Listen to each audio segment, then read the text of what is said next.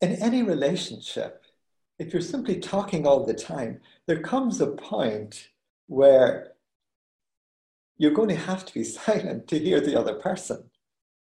Do you know what I mean? Because it's a very one way relationship if you're simply talking to someone all the time.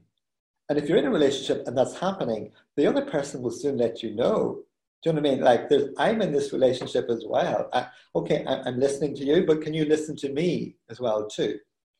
So there's something about yeah being able to be still, to listen uh, to to God, to hear what God wants to say, and maybe the Lectio Divina, when we look at that, will give us uh, a little method that may help us to move from the thinking more into the listening to God.